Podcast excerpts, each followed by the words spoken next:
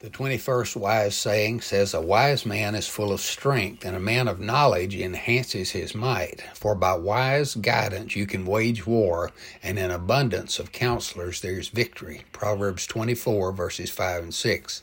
We're all warriors engaged against vicious enemies.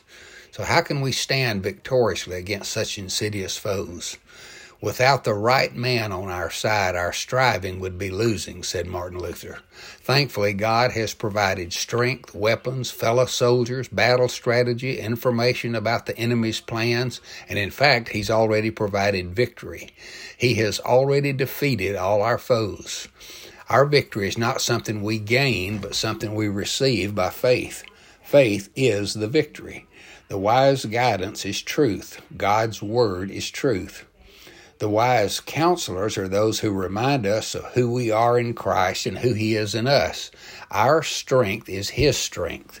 Ephesians 6:10 says, "Finally, my brethren, be strong in the Lord and in the power of his might."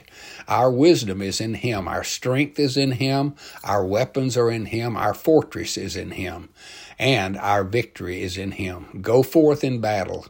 He has already won walk in His strength and in His victory. Father, we rejoice to know that we are more than conquerors through Him who loves us. Amen.